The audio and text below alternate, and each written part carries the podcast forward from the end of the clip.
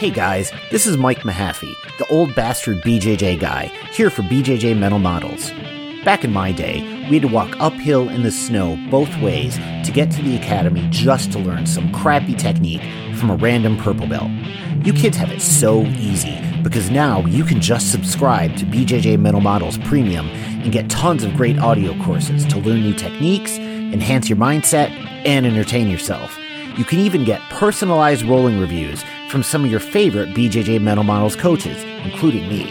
It's like having your own seminar, you spoiled little whippersnappers. So what are you waiting for? Subscribe to BJJ Mental Models Premium right now, get off my lawn, and go train.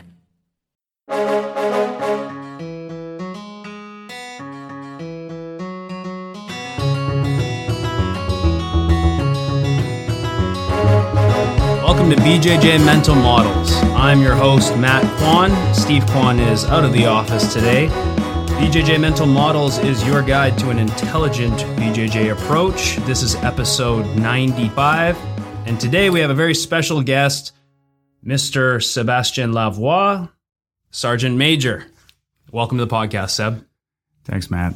So, if you have missed the previous episode with Seb, I believe it was episode 77 Ethics of Law Enforcement. It was a very popular episode. We're very excited to have Seb back today. Again, just a little background on Sebastian. He is a sergeant major. Uh, he is also my CrossFit coach. He's a Brazilian Jiu Jitsu brown belt and an all around great guy. Unless you're a bad guy, then he's a very mean man. And uh, today we wanted to talk about conflict mindset. And this is something that uh, Seb is clearly an expert in. Um, we're just at my school recording this episode right now, and I'm very excited about this. So let's kick it off. Seb, how you doing? I'm good, man. How are you? Very good. Just did some training this morning, getting ready for my match, and I'm ready to talk about conflict mindset through the eyes of a, an actual warrior, not just a butt scooter, but someone who's put his life on the line many times. I'm really excited for this chat. So, uh, yeah, let's discuss conflict mindset. Yeah, man. And uh, by the way, I watched your uh, no gi session. You, guys didn't make a really good case for no gi. Seb's saying that because as he came in, we actually, when we were training, I I hit a drop seoi on one of my students, and he harsh just smacked his head pretty hard on the on the mat. And then the next roll, I slipped and I kneed a guy in the face, and then he slipped and kneed me in the face, and it was kind of a, a domino effect of of people getting hurt, but we're all good. Uh, we all shook it off, and uh, yeah, it was, it was, fun training. You know, we train pretty hard in the comp class, so what yeah. doesn't kill you make you stronger, right? Yeah, you're an expert in that. So. conflict mindset. I mean, uh, and I think one thing that we really want to talk about this time is looping your experiences back to jujitsu and how that can relate to competition, um, you know, nerves and how to address those and things like that. But I guess it's different when you're putting your actual life on the line because when I go into a jujitsu competition, I'm not really thinking so much about, you know, the, the chances of me dying are extremely low. The chances of injury are, I guess, moderate. But, you know, when you're going on the job and you guys, you know, you've got a game plan, you got weapons, and there's a bad guy who does not want to go to jail, does not want to die, the risks associated are much higher. I'd love to hear how you sort of how you base your mindset around uh, going into something like that day in day out. Yeah, and I think just as a disclaimer, because I know a lot of your a lot of your patrons and a lot, a lot of your listeners are um, you know educated people that are inclined to research and like to have things sourced. Just a few things I should mention before we start the episode. So this episode kind of came together. First of all, we are going to touch on interpersonal human aggression, which is a very, very complex and disputed field, I, I should say.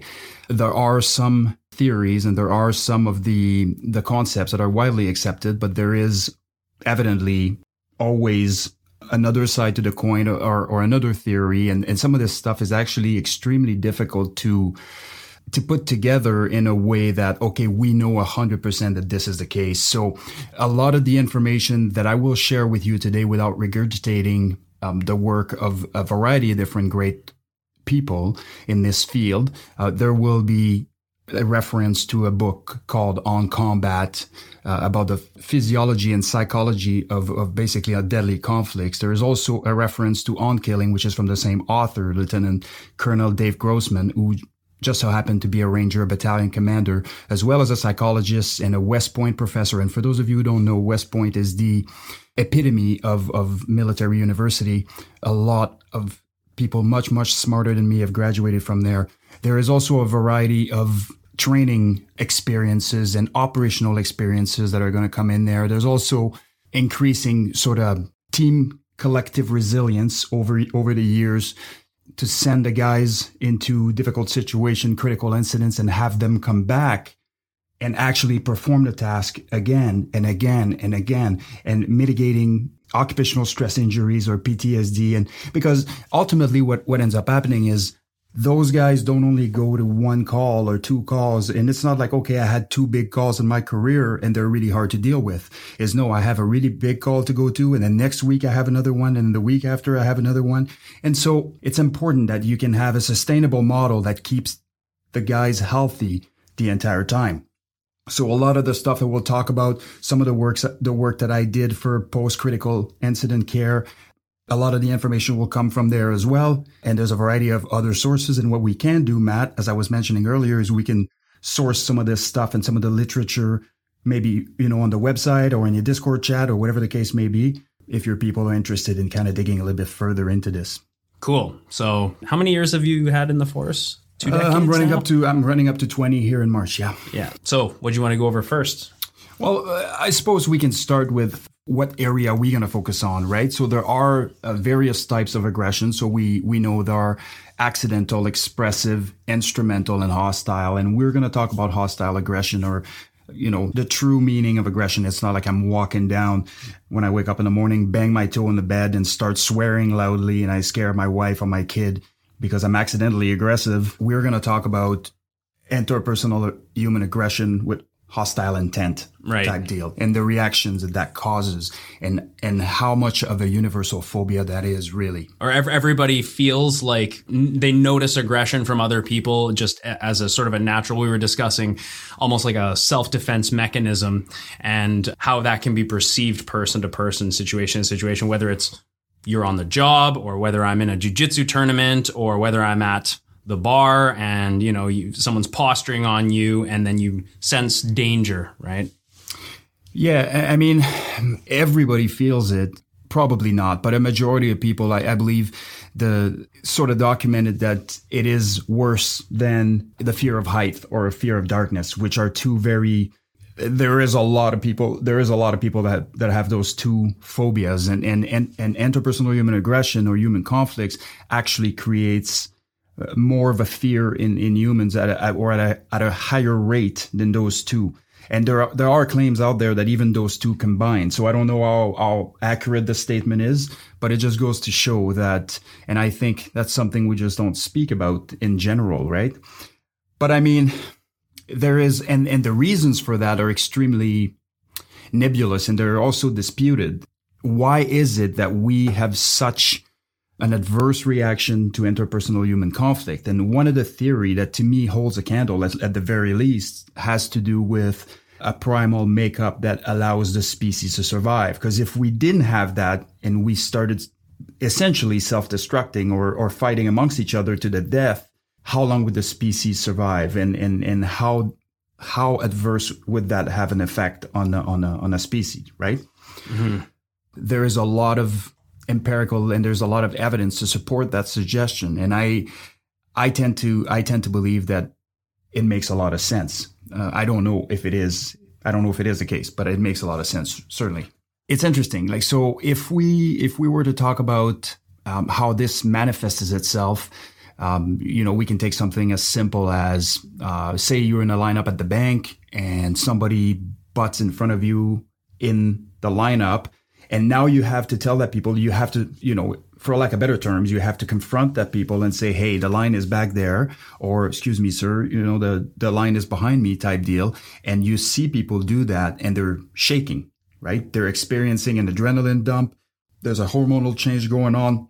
Their heart rate is accelerating. There's some, you know, there's likely some blood pooling and some, sometimes their face turned flush and, and red or, or, or white because the blood's pooling in the ma- major organs. Like there is actually a physiological reaction. Like, listen, you're not in a, you're not in a gunfight here. You're not in a knife fight. You're not in a, you're not in a deadly conflict. But what you are is asking a person to go back in line. Yeah. Somebody you don't know. you don't know what kind of a day they're having, what their personality is, or or how aggressive they are naturally. But still, you have to, like you said, put them back in line, or sort of remind them of society's how we interact with each other, and then that kind of opens up a door for a reaction of conflict, I guess.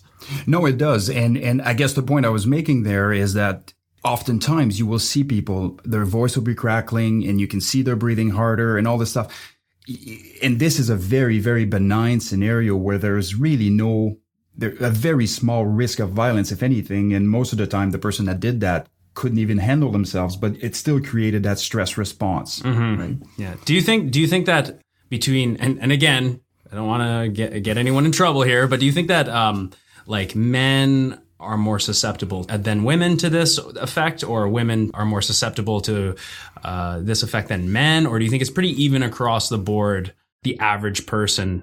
Well, that's kind of interesting. I guess it depends who you ask. Probably safe to say that men may have um, more aggression, more of a more of a dog in the in the fight. Uh, also, men have the posturing gene you know we've been perfecting that for many many centuries yeah. millenniums really i think i think from what i've seen generally you know just just from my own experiences men are are generally quicker to be more aggressive without i guess thinking about the uh, every card in front of them before they act and yes, I do agree that women can generally avoid conflict better. But I've also seen some girls out there who, whether it's uh, influenced by alcohol or just their personality, they're also quick to to be aggressive. So it is it is pretty it's probably pretty common across the whole board. But um, generally, I think I think we can all agree that men are aggressors more in nature than women are.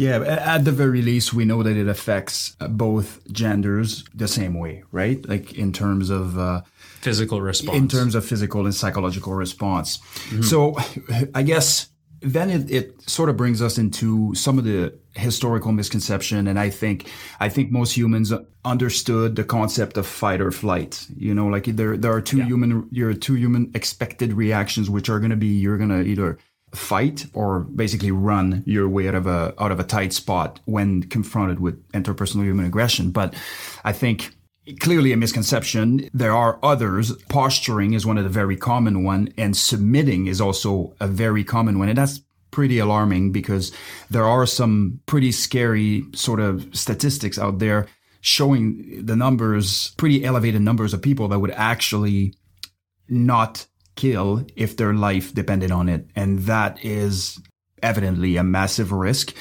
But it, I mean, it's good news from a you know humanoid stand, standpoint. It's good news because people are just going out there unless they're psychopath. Uh, they're not going out there willing to kill on a heartbeat and has to be trained into people to do it. So professionally trained into people to do it. If their job might require it, but certainly it's also concerning that if your life was at risk and you were what you did was a difference between living and dying i would expect that you would make the call and do what you have to do but yeah exactly. yeah. Oh how do you how do you think that affects you let's say or do you think it, it makes a difference let's say now if you have your kid with you uh, you know, you're you're with your child or two childs or, or your wife or whatever or your husband, and then a conflict happens, and now not not only do you have your own well-being to look after, but you have your family as well. Because for me, that I think would that would make me more I don't know if aggressive is the word, but I would be willing to definitely kill more if I had if I had my uh, you know my kids with me because um, it's not just you at risk now. Now it's it's someone else. You know, if uh, and and things things change because if you are if you are going one on one with someone and there's no one else to worry about, well, that's kind of a, an even situation. But what if, you know, your kids are there? What if there's two on one, but you, you've got your kid there and now, you know, you can't be grappling and fighting and whatever while, while your kid is there unprotected. It's just not a smart strategy uh, all the time. So how do you think that if, do you think that affects you if you have loved ones with you. Yeah, absolutely. I, I, I or even your teammates, right? Like if you're if you're out on a call and you have teammates who are literally loved ones, you know, they're your they're your training partners, they're your uh, teammates and brothers, or what, uh, whatever. You know, it probably has the exact same uh, sentimental effect. Yeah, it it speaks to it's essentially what it speaks to is purpose, right? And what is the purpose?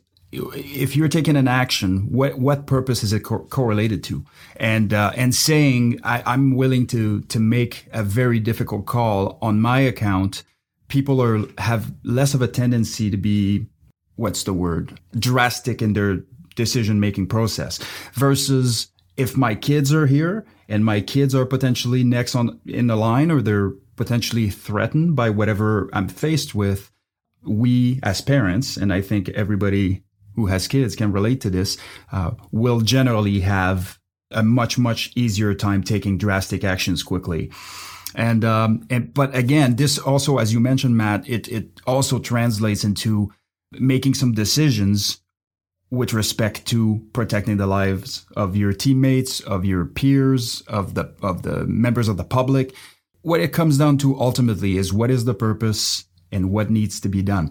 But when you when you take in consideration the training techniques and the tactics and procedures that are being used, uh, say at a law enforcement level or in the military uh, in the military field, then you are looking at professionally induced response, which are also tied in some of the primal reactions that we would have, but we steer that so we can we can essentially achieve a desirable outcome with some predictable response to a stimuli. Yeah, and I guess I guess what we could discuss is sort of how do you train that into someone, whether it's at the law enforcement level or the military level, um, because like you said, you know, if you've ever had a conflict with someone at the grocery store over a parking space or whatever, you know the way you talked about it how you start shaking sometimes or you know you you feel like a head rush or you get that adrenaline dump that becomes the uh, reactions are so physical in nature that it does need to sort of be trained into you to make clear decisions in such a stressful environment. So how what are some of the things that you can do uh, you know speaking from your experience to train that into individuals yeah, that's that's a very very complex field when it comes to training, but I can give you some examples. So generally what will happen is there will be a hands and feet set of skills being trained, right? So we're going to talk about um, I mean, aside from the legal side and the de-escalation side or the the verbal judo side of all these things are also tied into this, but there will be evidently the the, the hands and feet such as the shooting, the driving, the the fighting, whether it's a, a, a you know edged weapon or or empty handed or or or BJJ or whatever whatever medium or whatever training tool you use. Then there will be um, reality-based scenario or or scenario-based training that is conducted, uh, and we call it blue on blue on force on force. Basically, where you have an actual bad guy and you have weapon systems that are provided to you that are exactly like yours, except in there is bullets with detergent in them. You know, it's kind of like paintball, but a little bit more sophisticated and a little less fun. And then you will be introduced to some realistic scenarios in which you are going to have to exhibit the you know the right behaviors and and rehearse primarily mm-hmm. rehearse and drive those mechanisms those response mechanisms inside your uh, sort of your your natural reaction so so that when it actually happened and your your heart rate goes shoots up to you know 110 115 140 160 170 where there's some degradation of skills degradation degradation of um, of uh, of fine motor skills of of the complex skills are kind of going out and you're turning more into a, a reactive caveman you know type deal. You have those built-in sort of course training standard SOPs tactics whatever you want to call them that will be easily or more easily retained and more easily executed uh, when high stress kicks in. But with that, there's also the psychological component to this, which again is, you know, and again, very complex field, but stress inoculation through repeated practice.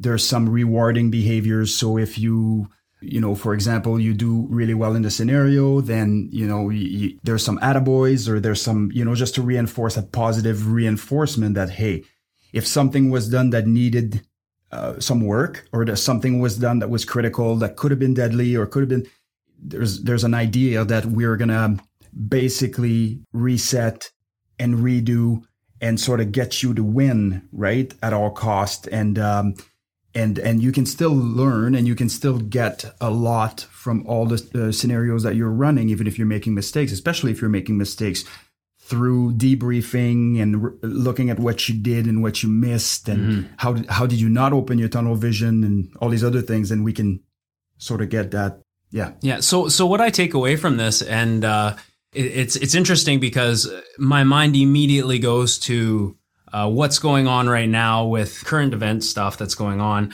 immediately my mind goes there when I think about uh, you know high stress situations, making decisions, whether it's me at the grocery store or whether it's police on a call or whatever. Uh, but but it sounds to me like this sort of stress inoculation training and this ability to use logic and make you know smart decisions in a blink of an eye in high stress situations. It's not something that can really be learned once. It's a skill that needs to be continuously honed you know, imagine you do BJJ for a month and then you stop completely. And now, okay, now you, now you are whatever, a one stripe white belt, or you do, you know, you get your blue belt and then you're like, okay, I stop now. And then you're training. Eventually it fades away. The skills reverse. It's something that needs to be honed and, and worked on constantly. So when I think about like, you know, uh, police and, and the use of force and things like that, I'm, I'm a huge advocate for police officers just essentially learning how to be better fighters. Because if you think about the job of a policeman, um, you know, maybe it wasn't always considered this way, but we're seeing now with all the, you know, everyone's got a camera phone and all this stuff that's going on is that, you know, if, if a lot of these cops really knew how to break someone's alignment, how to be a better fighter, how to, how to grapple and not just like they did some grappling or they, they had some street fights in their youth, but they are constantly honing these skills as part of their continuous training. And so that, uh, you know, they, they're constantly improving in that area that is something that is um, you know it's it's not just like I learn it once and okay I've got this skill now. It is it is a never ending journey. And if you sort of stop training those areas then it becomes difficult again. You you know you lose that stress inoculation training. So um, on, what's going on right now and all this scrutiny towards the police how important do you think it is for police to know how to how to fight how to actually, you know, they say, oh, they need to have de-escalation. I agree with all this, but when when it comes time to actually control a suspect, to be able to wrestle, to be able to grapple, to understand how to get a, get a grown person to the ground and not have to just resort to a weapon right away. How like what is your thoughts on that? Well, as I stated before, I, the best fight we can get into is the fight we're now getting into as law enforcement. I've repeated this on several podcasts, and, and I think everybody understands that. But we also understand that it comes a time where there just isn't a choice. Mm-hmm. And when that choice is no longer yours and, and, and the circumstances are forced upon you to now make a decision and make a call, it is critical that you have the knowledge based and the practice to do it. And you're absolutely right, Matt. they are perishable skills. And I would say that they perish a lot faster than we give them credit for too. I mean, just skip the math for a week and, yeah. and you come back in class and you feel rusty. Just imagine if your training is once every three or four months. It just imagine if your training is once a year and imagine if your training is once every three years. And, and not just that, but imagine imagine the consequence of you failing is not getting submitted, but it's now a hand to hand situation where it could be your life on the line. It could be a suspect's life on the line. And no matter what happens, you're under the microscope at this point. So, you know, any, any error that can be made in this situation could be recorded. It could be, you could find yourself in the headlines, you know, there's going to be people out there that disagree, but right now I, I, look at the job of a police officer and I'm like, man, like who would want that job at this point? Like it would be extremely difficult to have to do your job. And then you get put into a situation like you discussed where you literally don't have a choice. You, you've tried to de-escalate. You've tried, you've tried to do everything you can and the suspect is not cooperating. And now they're getting physical. Now they're closing the distance. And now you have to use force and you know that there's really no way around this. Yeah, a lot of cops are telling their kids to be firefighters now. It's, uh, um, you know, it's interesting. One of the most difficult sort of thing that we can that we can do as law enforcement is is make those split second decisions based on what we think we know at the time based on the totality of the circumstances and what will happen ultimately is is it will be looked at by people that have six months to look at it, and after six months of del- deliberation, this is the decision that should have been made. Except when I did it, it was 38 seconds and I had to make all this assessment, Yeah. you know, um, and and a lot of the a lot of the issues that we have in policing are based on the fact that we really cannot demonstrate what didn't happen, right? So it's easy to look after and say, okay, somebody got hurt, but Yeah. what would have happened if that person didn't, or how was that call lining up to be, and who was going to be on the losing end of this? And of course, when people think fighting or or arresting a suspect they, they somehow have this concept in their heads that we are paid to do that and that that should be a fair process. Well it's not the case at all. Like we, we are paid to win not paid to fight right? Yeah. and so and so there's always if the force presented or if there is a if there's a the totality of circumstances requires a certain level of force it a doesn't need to be measured with exactitude and the courts have been very very clear on that. It is very difficult to do under stressful circumstances. It is also very difficult to do when you're missing information right? So not only are we not required to to um, use a force or to measure measure the force with exactitude, but along with that is we have to do it on account of what we think is occurring. Which, of course, if it turns out not to be the case, then it's easy to look back and reverse engineer it and say, okay, well, based on what we know, this was the right decision to do. Which is, of course, the, the wrong way to do it because you didn't know that, right? So it's Yeah. it's it's tough. It's not easy. But with that, if you have your members uh, well trained, if you have them well uh, competent in in all areas of use of force, then you also give them a self confidence. You also it also shines through them, and there is a, a you know a lot of empirical evidence through force science and through other bodies, uh, researching bodies interviewing suspects saying hey what what happened here and why did you kill this officer? And you know he was sloppy his kit looked all he was disheveled he, his boots were you know untied and his belt was dangling and and he looked like he didn't he, they couldn't take care of business. And I, it was an insult for me to be arrested by this guy so i ended up killing him.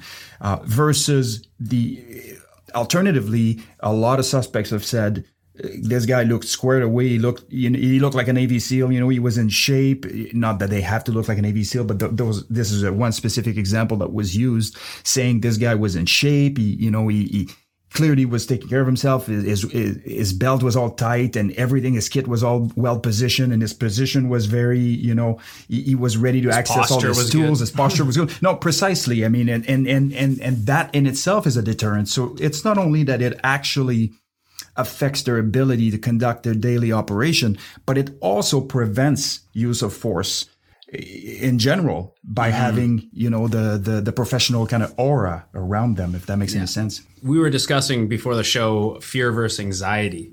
I, I like the way that you sort of differentiated the two. Would you like to go into that? Yeah, sure. So I guess, and certainly I don't own this, but uh, the definition, you know, might be worded a little bit differently. But essentially, what it says is is that fear is generally reality based. You know, there's there's a stimuli, it, it induces some fear.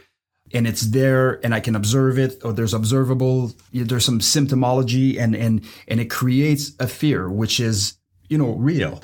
And then you you start looking at anxiety and anxiety is more something that it's kind of your mind playing tricks on you right? Like your fear and doubts and insecurities all wrapped up into one package and it associates this to an event that's forthcoming. So an event that's coming in the future which the future isn't even time. Yeah. like there is no such thing as the future right? We're only the only species that can actually look in the future but we it is interesting that all my insecurities, my doubt, everything packaged into one thing, which I apply in a time frame that doesn't even exist. So it's it's less based in reality. And that's mm-hmm. kind of the you know the one thing that has to be put under control for future calls, right? If you are to Yeah. So this is something that we I discussed with Travis Stevens, who is recently on our podcast. Again, Travis Stevens, go check out that episode. He's just, you know, judo silver medalist at the Olympic Games. He's fantastic grappler, black belt in jiu-jitsu under John Danaher as well.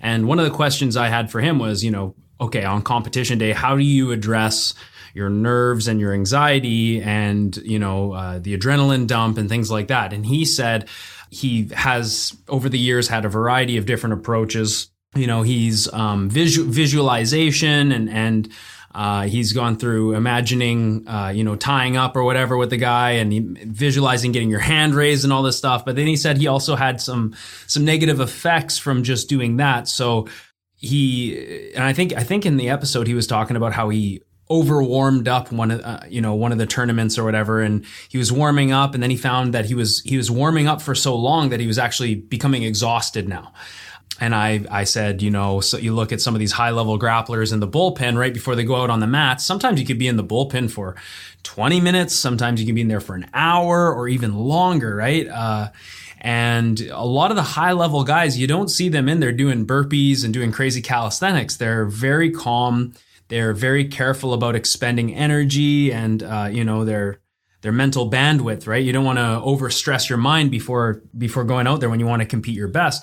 And he was saying, well, he overexerted himself and he had negative results in the competition. And so he came home and sort of started seeing a sports psychologist. The sports psychologist said, okay, instead of imagining, you know, what you're going to do to this guy and you know, oh, you, you, gotta you gotta win this competition and and and visualizing yourself winning. He's the sports psychologist said, okay, I want you to think about what it feels like when you think about this competition. You feel your heart jump into your throat. How does it feel like when you step onto the mats? What does the tatami feel like? What does the tape on your fingers feel like?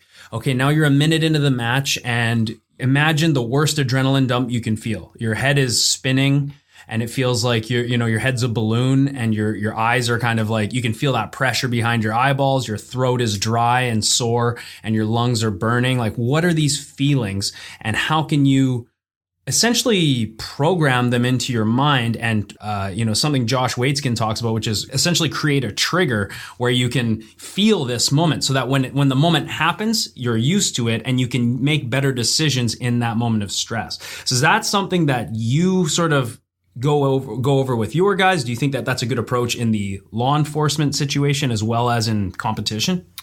Yeah, absolutely it is. And and and there's there's a variety of reasons for that, but the primary reason is if you focus on the outcome and the outcome is lining up to be what the outcome should be or what the desirable outcome should be, panic can set in. If panic sets in, you have an increase reaction to stress.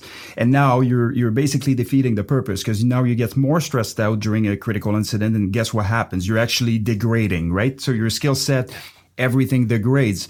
So, so in, in, in jujitsu, let's just say in what you just said, if we were going to tie that back into a competition, would that be the panic of, like the fear of okay what if i fuck up? What if this guy what what if this guy does something to me that i'm not ready for and now i'm down or now i'm in a bad position? Like because that fear can kill you. That fear can can lead you down bad areas. And instead of worrying about like what they're going to do to you you need to worry about what you're going to do to them right? Is that sort of the same idea? Yeah i mean just think about think of it in terms of like, okay, so you and I grapple for the first time. We don't know anything about each other and we just having a little friendly match on a training day. And, um, in the first 30 seconds of the match, I swept you twice. You have effectively really difficult for you to win that match from now on for two reasons. A, I've built up my confidence, which makes makes me incredibly dangerous, and I know that I have a skill set. If I was able to sweep you in two seconds, I'm probably technically better, or so I think, anyways. But likely you are, and uh, it doesn't mean there is an, an area of expertise that you have that you may be able to exploit later during the match. And it actually doesn't mean I'm going to win this match, but this is what happens. And what happens to you inversely is you now start start doubting yourself because you got already swept twice and wow, this guy's good and he's fast and he's strong or he's technical or whatever the case may be. So that's why when you, when the, the focal point is the outcome and the outcome it diverts from the plan, it's mm-hmm. incredibly, incredibly um, damaging for yeah. an athlete. And, and I guess you're not really making decisions in the moment. You're more thinking like, it's it's kind of like if I go into a match and be like, okay, I just got to get past this. I got to get the first match out of the way so I can focus on my recovery for my second match. And and you're already you're already kind of looking past the first opponent when really what you need to do is think second to second and kind of address address problems as they come. And if you do it that way, you'll I feel like I grapple much more in the moment and the decisions are much clearer my goals become clearer and it's easier for me to stay in that offensive cycle. But if like if you sweep me and pass me or you sweep me i get up again and then you know you pull and sweep me right again it's like man this guy can sweep me from everywhere. And now my confidence starts to fade. I start to doubt myself um, and I'm not really making sound decisions anymore. I'm stuck in a defensive cycle, and you're pushing the tempo. So definitely, I think when we talk about momentum shifts in all aspects of fighting, this is one of the worst things that a, a competitor can feel. And a lot of the time, that can happen when you're just not living in the moment and you're not making sound decisions. So that's one of the things that I think a lot of people can do is like understand what are our clear goals and let's let's address each goal as they come rather than thinking about like okay i'm going to complete the mission or okay i'm going to win the championship or whatever because now we're not really thinking about how we're going to do it. We're just thinking about putting that on the pedestal and and that is our focus rather than how do we actually build a, a feasible path to to reach the goal yeah, Matt, and it's interesting. One of one of the uh, one of the areas that we saw this a lot uh, is on the firearms range, and the firearms range creates can create a lot of stress, especially on qualification days.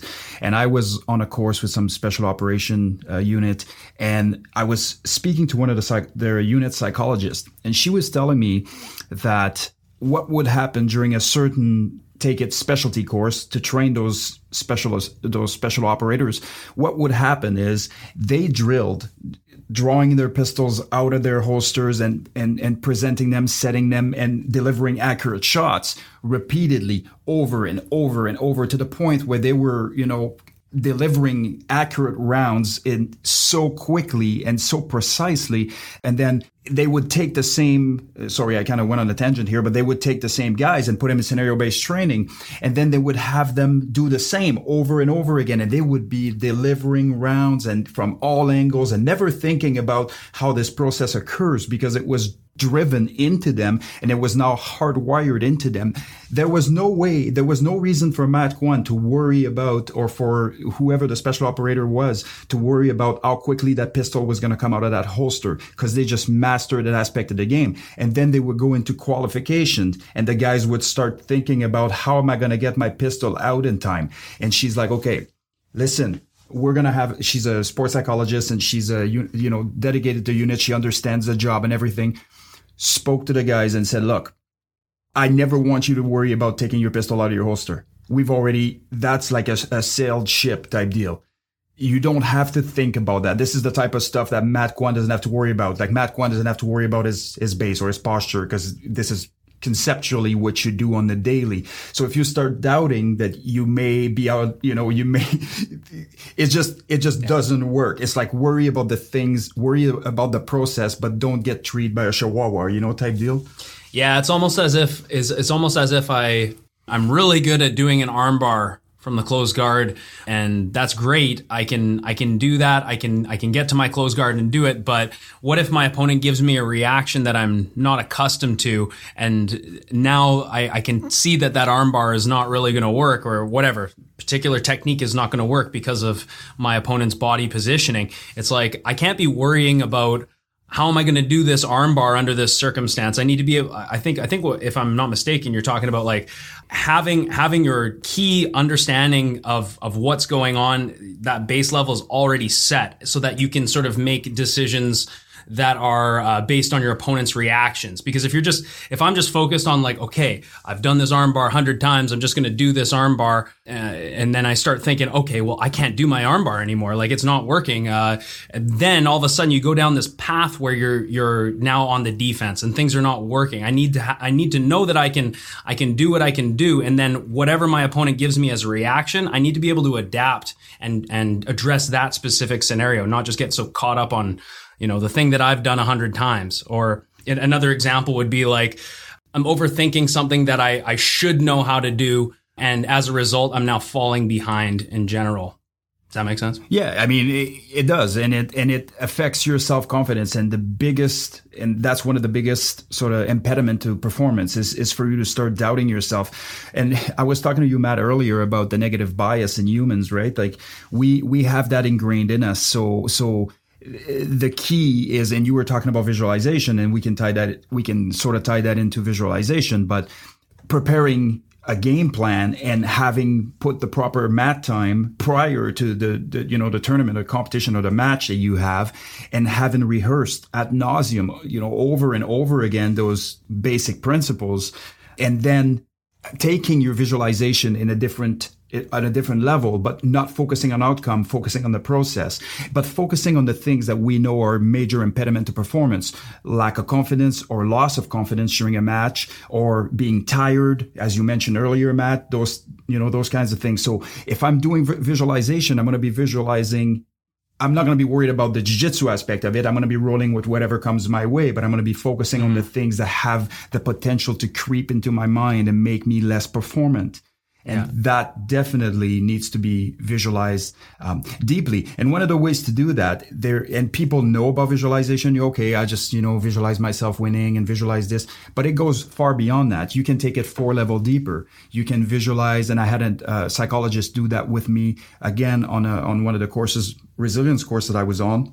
And it was okay, you know, for us it was like an entry on a, in a stronghold where we were looking for someone that was, you know, a dangerous offender, and we were going to have uh, problems with them. So we enter a room, shots are fired, I'm hit multiple times, you know, and she really painted a picture, like a horrible picture in a, a horrible set of circumstances that definitely could induce a doubt in my mind. Like am i dying here? I'm shot six times or whatever the case may be. I see my own blood and i can feel it. And it's and it's what she did is she actually went into i want you to feel what it feels like to bleed. I want you to feel what it feels like mm-hmm. when you're having a hard time breathing and you're you have labored breathing but you're still going through and you're you know you you return fire in an accurate manner and you hit and it you know and and and it takes multiple shots but you're winning and you know that kind of stuff so what we did is essentially by the time i was done with that visualization exercise, I had been there, I'd felt it, mm-hmm. I'd smelt it. I, you know, literally every sense was engaged in this.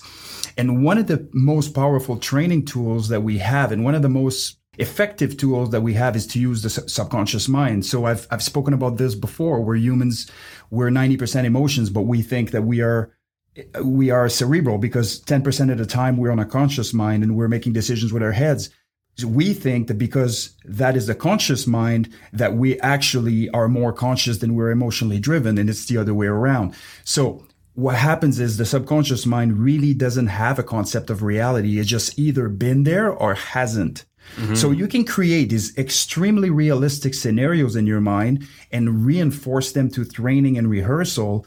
And what will come out of that is when you find yourself in that scenario, the mind isn't going to say, yeah, but that was just training. The mind will say, I've been here before. I know how to overcome this. I can win.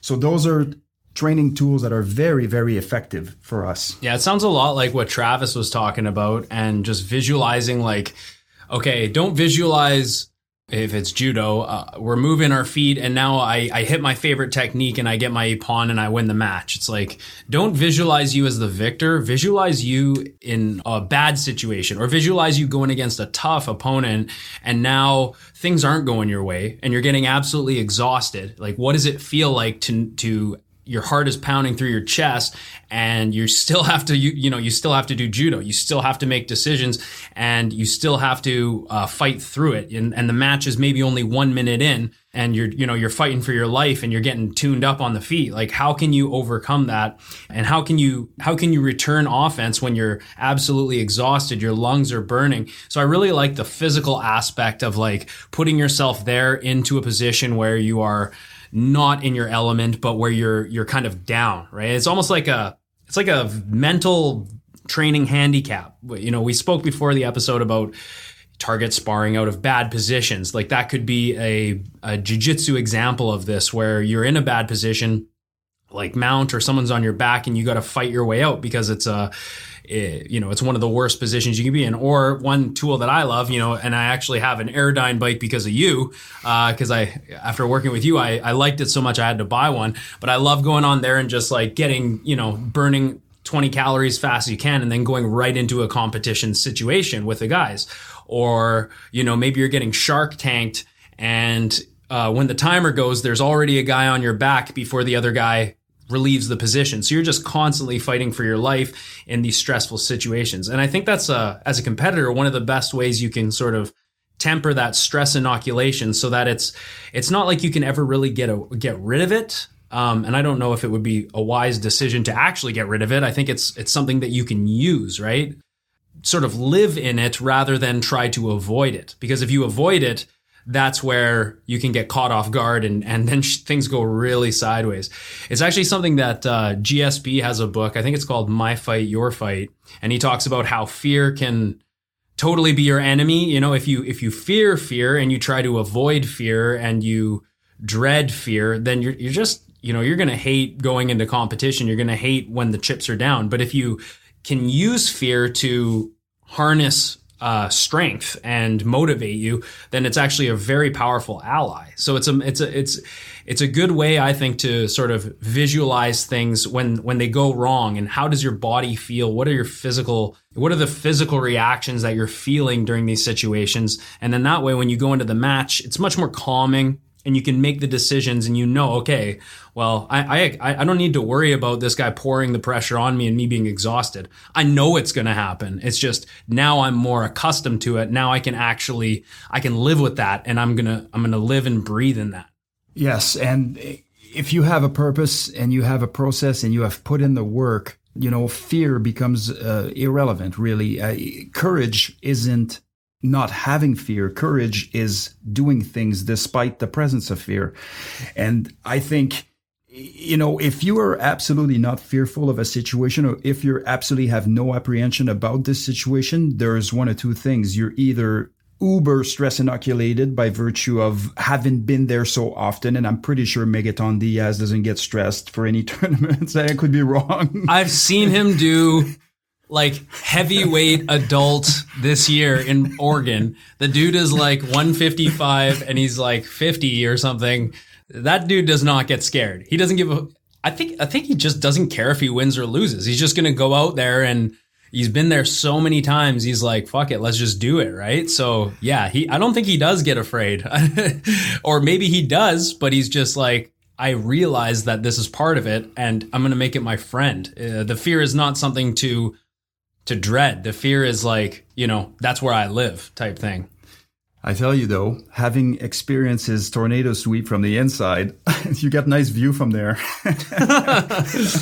I uh, it's a funny story. Um, Megaton Dias has a purple belt, and I, I showed up to his club, and there's a brown belt, and he's obviously one of his competitor, and we had a, a you know quite the little battle for because they do ten minute rounds, and of course I wasn't doing ten minute rounds at the time because who does anyway? but it was good. So we had a good uh, sort of back and forth, and then I see Megaton. He's in his um, in his sweats, and all of a sudden he goes back there, puts the gi on, comes back out. Mac Dern is sitting there watching the whole thing. I'm flipping up and up in the air everywhere, and uh, and yeah, it was a long ten minutes. I can tell you that. And to make matters worse, my girlfriend was watching, and she's like realizing that I'm not all I'm cracked up to be. And actually, that's interesting. It's kind of like what we talked about earlier, where where if a loved one is with you, how that can affect your mindset because you know, when I'm in a competition, if I have people that I care about or people who look up to me, whether it's like my kids or my family or my students, it's like, well, you feel the pressure more. It's a little bit different than if you're just by yourself, right? It kind of changes your mindset. It might even motivate you more. It's like, it's like when uh, someone comes to the school and then they bring their girl with them. It's like, I'm always a little bit more like, oh God, is he going to try and like pour it on a little bit more because he feels like he needs to show dominance in front of his partner or whatever. But that brings a really good point, Matt, and and and the point of ego right? So ego, a certain a certain amount of ego is good, and it and it uh, pushes you to excel, and it pushes you to want to do better and want to perform, and that's what essentially got you there in the first place. Um, and and and there's nothing wrong with that. When ego becomes destructive, that's where the issue is, right? So if if the person is you know three weeks away from the tournament, and the only thing they can focus on is the outcome and what's going to happen, is now you have a bigger problem, or I don't want to go out there and embarrass myself, do all this stuff hey, I've known guys that had some really, really poor showing in tournaments for 22 tournaments in a row. And on number 23, they started showing up.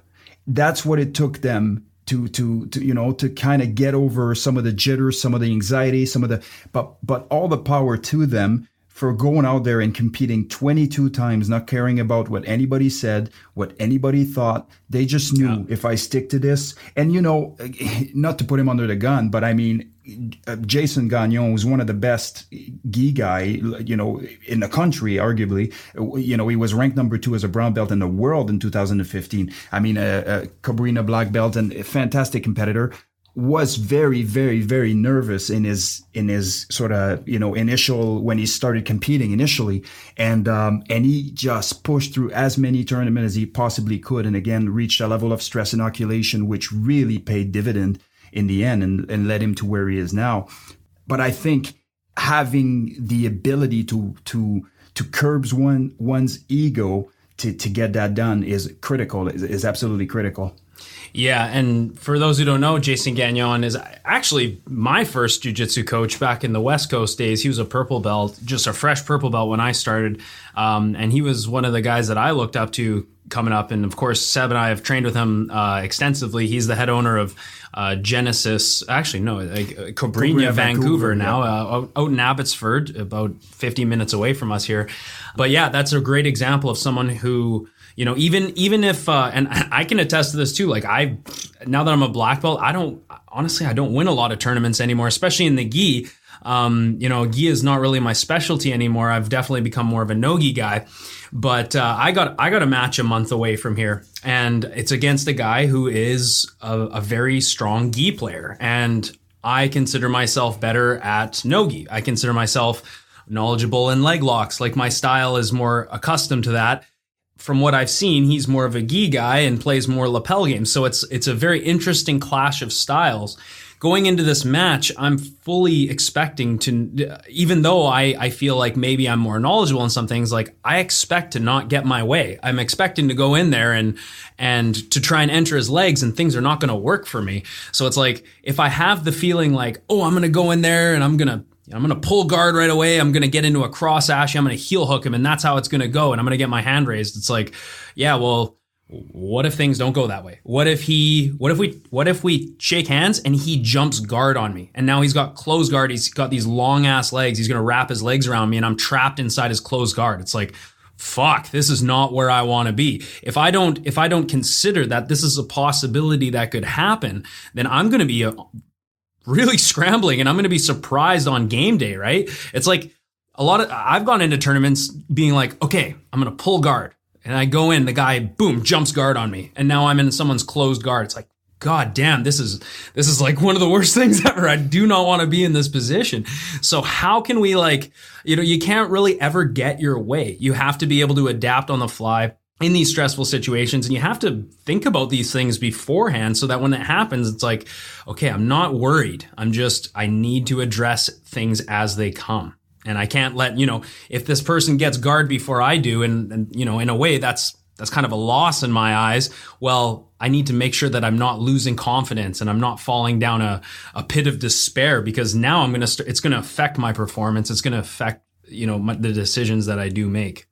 No, I love it, and and a lot of these kinks can be worked out in a gym, right? And and one of the areas, and and Matt, I don't know if you know this, but I competed uh, quite a bit as a white, blue, and early purple, and that's kind of where it stops. It stopped for me. I had some very mixed results. I had some some good results. I would say decent results because there's no high level tournament in my in it sort of in my journey. Um, they were you know decent. I mean. Um, ADCC regional in Seattle was decent, I guess. But uh, but anyways, uh, I've had most of the time, if I've had some issues in tournaments of, of either getting tired or exhausted or using too much power, not enough technique, well, there was a few reasons for this. My jiu-jitsu wasn't where my jiu-jitsu needed to be. The training, the training wasn't put in the way it should have been. You know, I don't deflect responsibility, but as a white belt, I expect that if you are an instructor or if you're a coach in jiu-jitsu, you should be having these conversations yeah. with these guys and say, Hey, man, you're not putting the mat time necessary. Your technique isn't where it needs to be. All those those things, but all I was told is absolutely nothing, right? So as a white belt, not knowing, I'm like, well, you just show up in a tournament completely unprepared. And add to this, you know, an, a 60, 70 hour week, uh, training week, uh, working week rather, and, uh, and a difficult job or working night shifts and doing all those things, I was setting myself up for failure. Once you're set for failure and you actually go and fail, it's really difficult to come back and say, I want to partake into this again. Mm-hmm. I want to be fully exhausted in front of everybody. I want to, you know, have a poor showing and, and, and, and for them to, to, so it's difficult. It feeds into itself in terms of ego. Yeah. It's different from, uh, it's different when you go out there and you are prepared and you have a good coach who prepares you and then you fail, but like, you know, you kind of come close and you can see redeeming aspects of your, you know, how your training made you better. You can see how you did some good things in the match. Then it's another thing when you, when you literally don't have the proper mentorship and you go out there and think things just don't go your way at all. And then you come back and, you know, you, you do that debriefing like you discussed with you know if, if there's a situation where you get into a conflict on the job and then you have to debrief and say okay we could do things better this way we could do things better this way but your instructor just literally doesn't have those tools to give you it's very difficult to go into another tournament you know it's like well maybe I'm not under someone who is actually going to be able to take me to that position. That's why it's so important. I, I recommend, you know, if you want to compete, it's really important that you have an instructor who has done a lot of tournaments, who's coached a lot of tournaments, who knows the rules, and then after, you know, they, they invest a lot of time in you, not just not just in your technique, but also, you know, your mindset and your physicality and your uh, the, your strategy and and all the, the holistic things that go along with being a competitor. Not just like, are you good at jujitsu? Okay, well then you should do this tournament and then just go do it uh, and see how you do. It's like, no, let's let's look at the scenarios here we want to play guard, but maybe they get to their guard first. So now you're you're forced to play top. Okay, well, let's go down this route now. Let's let's now address what are our goals from this position. What are okay, you got swept. So now you're down. Okay, well, we need to get back to a position where we can off balance our opponents. We can dig ourselves out of this hole and keep bolstering actual solutions rather than just saying, oh go just go do it and then not give you anything right? So it's like really important i think to have have a mentor that can actually get you into these uh, that can pass this knowledge on to you. Yeah so you, you what you want essentially is tactically you want to have a primary plan and some contingencies. And you want to have rehearsed both. You want to have rehearsed your, your preferred course of action, the contingencies, and you have to intermix them because they may not come in the way that you've again try to try to inject as many variables as possible in your in your training regimen. And having seen even a variety of contingencies actually actually open your brains up to some decision making. If you have not and you are completely shocked, you are looking at critical stalls, you know, and that's what's going to happen. And I know in the, in the context of policing, that's one of the things that we're trying to avoid critical stalls at a very, at a, at a bad time. Something bad happens, it happens at a bad time. If, if it, if the circumstances change on you quickly and you have not prepared for it, you are behind the eight ball and you are likely to not make the right decision in the right time.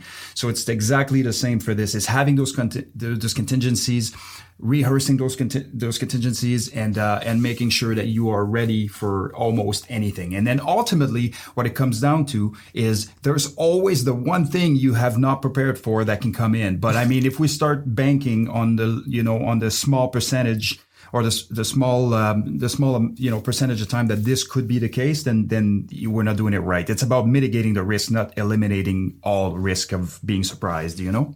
Yeah, and I, I like I like what Danaher says about competition, where he's like, you know, just it's important to remember that this is what you would be doing on any given day. You would be going to the gym and just rolling mm-hmm. probably a lot more than if you went to a competition in a lot of cases. Like like my match is a 10 minute match, you know. It's like it's daunting when I think about it because it's it's someone who wants to win, doesn't want to, you know, get embarrassed or whatever, and they're a high level, highly skilled individual, but it's it's just another role and it's just it's actually less rolling than if I were to go and teach a 2-hour class. Like if I was it's less exertion arguably than uh, any other day. It's just it just happens to now matter. It happens to have uh, you know you're either going to win or you're going to lose. So it's important to not look at it like oh my god I need to win this match. Like I, I just need to win this match. It's it's more like well this is just you do this every day and ignore the lights, ignore the fact that it's being streamed on Facebook in front of everyone. Everyone's going to be watching, or, you know, pre COVID, everyone's in the stands watching.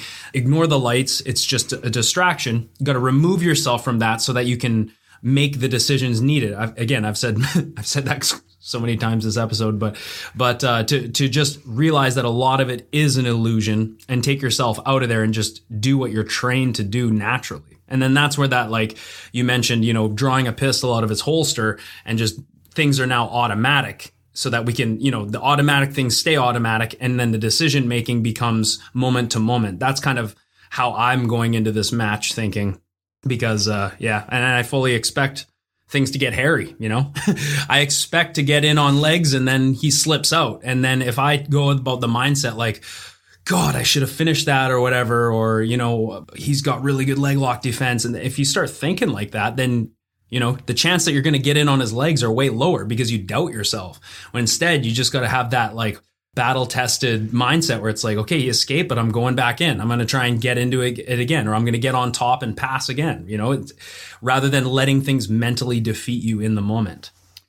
Yeah. And, you know, it's kind of funny because you mentioned something that's uh, that's that's that's critical and that most people don't know. But when the body is preparing for battle, it conserves energy. When it conserves energy, it really doesn't want to do things, the things that you normally want to do. So, interestingly enough, uh, on a day-to-day basis, you're going to want to go to the gym and do as get as many rolls in as you can with as many you know tough competitors or tough teammates as you can and yet the day of the competition you know you don't feel like getting up. You don't yeah. feel like going you don't feel like doing jiu-jitsu even today. For the first time in six months i don't feel like doing jiu-jitsu. No that's your body playing tricks on you but you need to understand that th- th- those are physiological reaction to what's coming to the anticipation of combat. So the body is now conserving the energy because it needs it. So as long as you understand that process then you don't get prematurely panicky mm-hmm. you know like because that's what happens. Like you premature panic. Like how come every single day this month I felt like going to the gym and rolling and getting some hard rolls in. And this morning, when it counts, I no longer want to. Yeah. I just want to stay here, like, eh, eh, you know, in a, in a ball with my blankie and, you know, suck on my thumb type deal. But the reality is, if you know, no, that's just my body preparing for battle.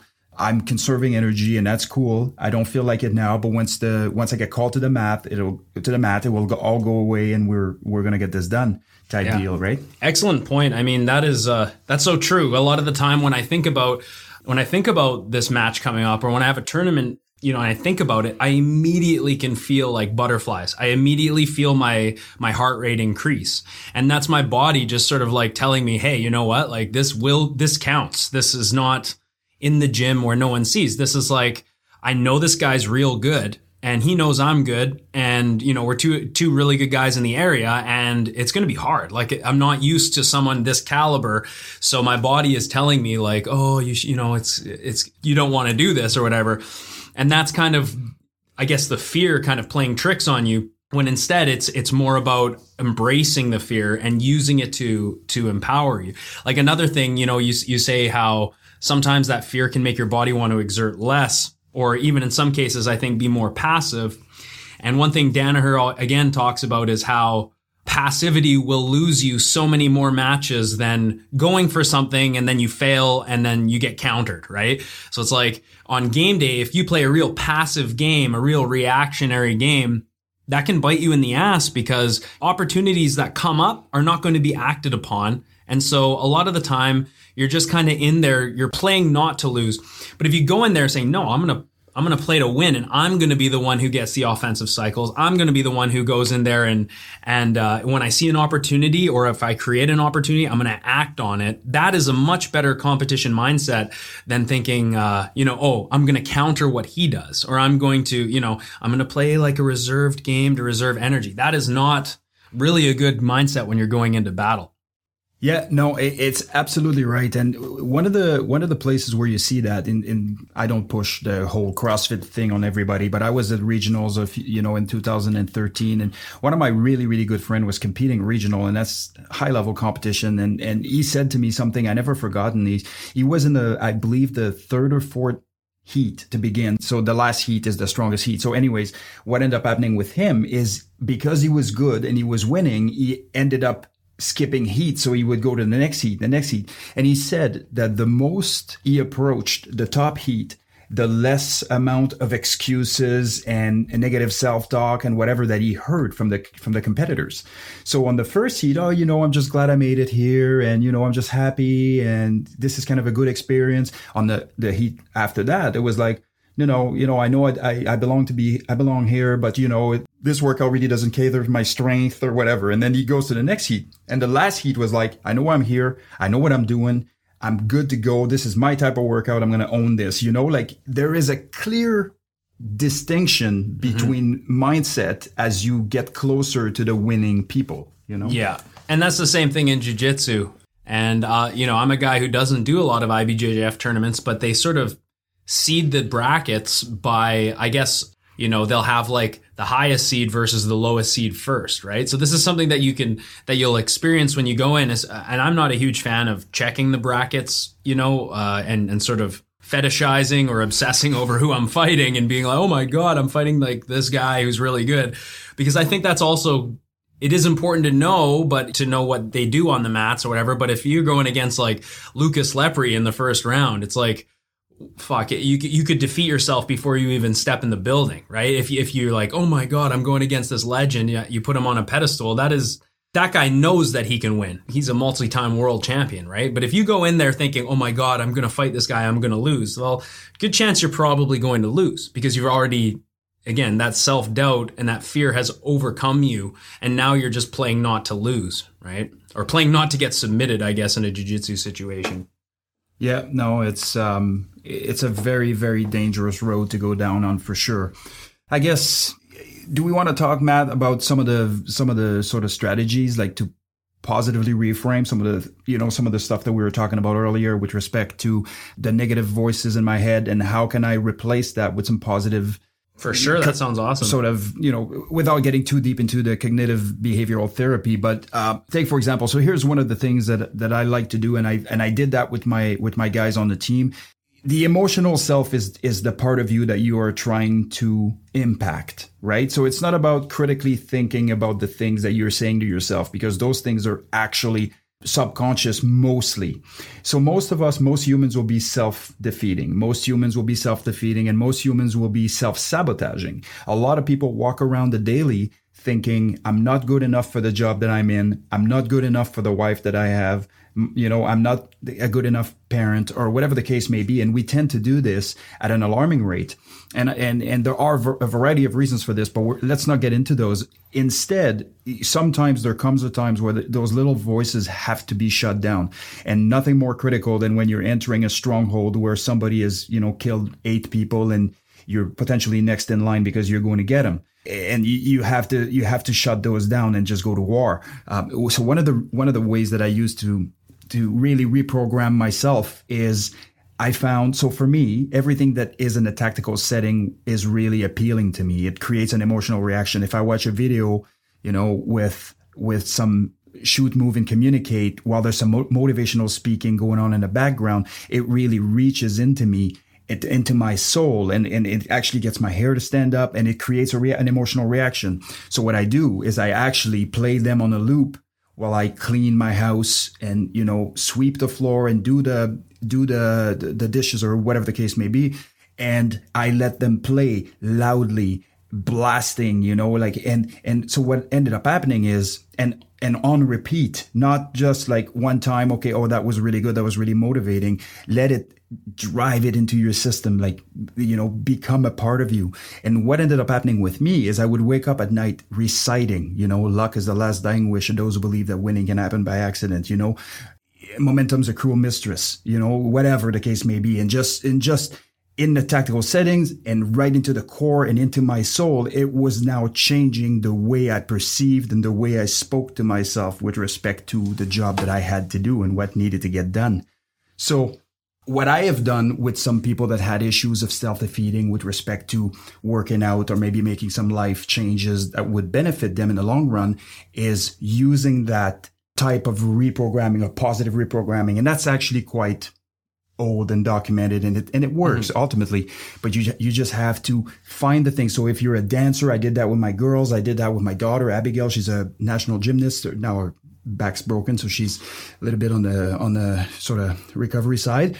You know, just having them in her setting, the same talks that I was listening to, except on the front of a gymnastics you know, kind of images and whatever. So it was really catering to her and really, really uh, tapping into her emotional self. And she was a champ. So was my daughter, my other daughter, which is a, a dancer, and she's doing really, really well. And both of them, you know, did that since they were lit, uh, young kids. So, and, and, and it, our, our emotional self will revert to what it knows. So if you're doing it for three months, even if you did it for two weeks, trust me on this, if you do it for two weeks and you're religious about it and you are doing it consistently, you will see some incredible changes right away.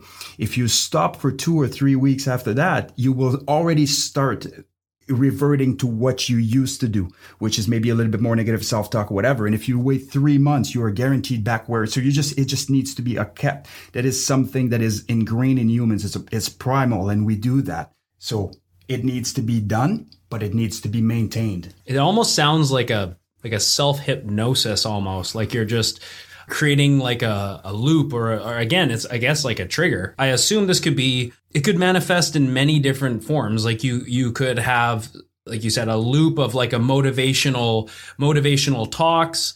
It could be training while you have you know, sometimes sometimes when I have uh, the kids in there, or at least pre-COVID, when we were getting ready to do competitions, when we thought there would be competitions, we would pipe in like really loud crowd noises, things like that. I know that a lot of people will read like parts of the Bible, like Psalms, where it's you know it's very like they're about to go into battle and they're and they're using these motivational pieces to motivate. Them. I know uh, GSP has talked about you know watching footage of animals in nature you know at hunting and things like that and and and focusing on how can i be the predator not the prey. So i guess there could be many different ways that you could do this. And yeah just like you said i mean if you stop doing it i guess it drastically could fall off. Do you do you sort of think that that is like a like a form of hypnosis or how, how do you sort of how do you think about that? Yeah, it, it is. It absolutely is a form of hypnosis, and the reason why I know that is one of the ladies here in the country in Canada that was uh, the head of some hypnosis department, uh, you know, here locally, but also she she was a lecturer and went to Toronto University and did a whole bunch of different talks and and around the country was essentially one of the best in the country, uh, and she explained to me that that's precisely what it is is what you are doing is you are bypassing the cerebral cortex and you are going straight to the emotional sort of being. And that's a very very difficult thing to do because humans are guarding against that because we know or we feel that if we're exposing emotions or if we're regulated if we're self-regulated by them that we are weak that we're going to get eaten alive. It's it's a it's a very fear inducing sort of place to be. So it's not it's it's not uncommon for people to be struggling with some things that are deeply ingrained emotionally and try to do it through their thought process and they cannot get over it. You will never get over it because the subconscious mind doesn't have a concept of time. So it doesn't matter if it happened 75 years ago, if it happened 7 minutes ago, it's exactly the same, but your brain makes a big difference because it happened 75 years ago, I should be over this by now those are two different things that are completely disconnected and and they actually are and there are some interconnection but at the base level what you want to do is address the emotional side. And so critical that you tap into that emotional it's exactly what it is self hypnosis that's yeah. exactly what it is. It's just you're, you're you're not necessarily in a relaxed state. You're not necessarily in a you know. And and people have misconception about hypnosis. Like the movies are portraying it like you're you know unconscious and like speaking about things and saying things you wouldn't want to say and like yeah. revealing all the truth and whatever. But that's not what hypnosis is all about. Yeah, my my wife actually, um, she did a course, not a course, like a program. I, I, I forget what it's called. I think it's called Hypnobabies. But essentially, when she went, when she got pregnant for the second time, um, she she said, okay, well, going into labor, which is honestly, I think the fucking craziest thing that a human, aside maybe aside from war, can go through because you're so close to death, you know, and you're bringing a life into this world. You you know you're going to experience extreme amounts of pain. And she used this hypnosis program to sort of uh, have that mental mental reassurance throughout the process. And she said that it helps so much um, with Remy, the, our second born, as opposed to Zara, where she basically just went in blind, didn't know what to expect or whatever. And she said that the it had such a positive effect on the experience. She was actually able to like, I don't know if I would say she enjoyed the experience, but she was able to kind of take a step back and observe rather than be caught in the moment. And I think that that's something that's super important if you're about to do something like go into combat, whether whether you're taking your team into a into a stronghold or if I'm going into a competition or whatever to have that uh, that affirmation, you know, okay, like we've been we've been here. We've reassured ourselves we're going to we're not going to just get caught up in the moment. We're actually going to step back and observe. And then that way we can be more tactical, we can be more logical. So that was something that like I was really I thought that was kind of cool when you know we're talking about hypnosis, and that's that's something that you know she said really helped her out throughout the second labor. And I mean, both labors were reasonably smooth, but the second one she actually was like it was so much easier have going in with that mindset. So let's bring it back to how we were starting the conversation off, Seb. We were talking about fight or flight, posture, or submit dichotomy. I know you wanted to talk a little bit more about that yeah, we got dragged in some solid rabbit holes here. yeah, so again, historical misconception, fight or flight, when the reality is posture and s- submitting is, is something that's more common, especially interspecies. So what happens in, especially in North American culture is we want to impart onto others that it's not a good idea to fight us by basically puffing up our chest and kind of you know being loud and and wanting to illustrate how tough we are and how, how, how good we are at combat or at fighting. And, and and and there's a lot of that going on. And it's and it's quite interesting because it's wrapped into insecurities and it's wrapped into overcompensation. And it's and that's why the, you know you always hear the always be weary of the person that's calm in the room versus the person that's loud and boisterous. And I think there's an understanding that generally, mm. that generally that's the case. But it's interesting because if you look at in the animal kingdom, for example, animals will generally fight to the death with other animals. But when they're intraspecies, they will actually posture not that they don't posture at other times, but they will generally posture heavily with their own species. And then they will do things that are non-lethal combat as in we're going to find out who's the toughest and then once we do the other one will walk away type deal and it's very interesting because that again ties into what i believe is the the preservation of their own species like why would they fight to the death you know on the daily type deal so it's interesting because humans are are, are not you know we're animals really with with larger brains and and and well arguably um mm-hmm. i mean physically larger for sure and when you say posturing it's not yeah. just how you carry your body, but is the person trying to, you know, are they being verbally aggressive? Mm-hmm. Are they mm-hmm. closing the range and trying to impose, you know, trying to make you take steps back? Mm-hmm. You know, are there are their hands up? Sort of kind of an overall body positioning, not just the positioning of the spine like we refer to in terms of alignment. No, no, no, no, no. Exactly. yeah, I'm, I'm, you're essentially right. Yeah, we're talking about threat cues here, right? And this is something, Matt, I think down the line we should probably get into in terms of like interpersonal human aggression, but a symptomology of this and how to avoid, you know, like physical de-escalation and how to prevent danger and harm and, you know, those kinds of things. But I certainly think that we're certainly not getting into it today. But, uh, but you're absolutely right. That's exactly, that's exactly what it means. Uh, and, and, and the submit part, which again is the concerning part, occurs quite often. So uh, people will submit when when they're in danger. So interesting, and, and for a tie-in with the BJJ world and say the tournament world, because we've spoke about tournament the entire uh, podcast, is when you walk around with your own insecurities, afflicted by universal phobia, which is interpersonal human aggression, and you have your own insecurities with respect to your training and your abilities. And in addition to this, you are surrounded by people that are posturing because they're as insecure as you are. I think it's just a good reminder to say, look, man, like nothing is what it seems. That's why I really appreciate it when high level competitors put their earphones on, you know, like listen to music, head down, warm up nice and relaxed, as you mentioned earlier, Matt. And when when their their name is called on the mat, somebody has to tap them on the shoulder because they don't actually hear it, and then just shut the music down, and then it's game time. Mm-hmm. You know mm-hmm. that you know that switch in that beautiful scene in Gladiator when he's looking at the little bird right before the battle, and all of a sudden he just kind of turns around and now it's war.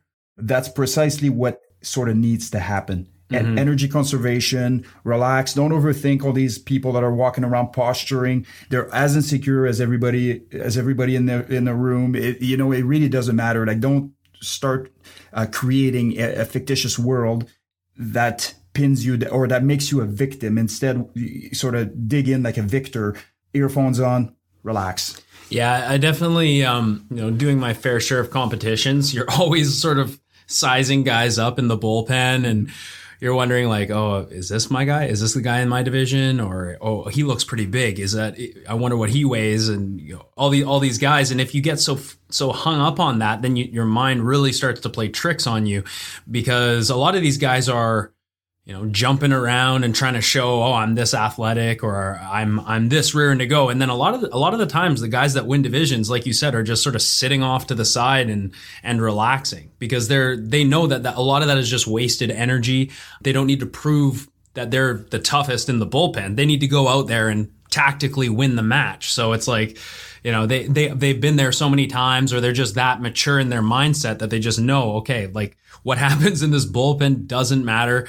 I could be fighting a guy who is bigger than me, who looks more aggressive than me, who has a meaner face than me. Their their cauliflower ears are worse than mine. Like, you know, all these little things. If you start thinking about these things, you know, then you're just distracting yourself. You're creating this creating this image of of your opponent that might not be true. And then if you go in there thinking about all this stuff, it's just too many mind, right? You got to just, eh, like we said, take things moment by moment and just say, this is just another person with you know with levers on their body that can be manipulated and the, the goal is the same. The the the objective is the same. How we get there could be different and expect it to be tough but don't worry about you know this person coming in and being being meaner or stronger or bigger or they got a nicer gi than mine or whatever. It doesn't it doesn't matter.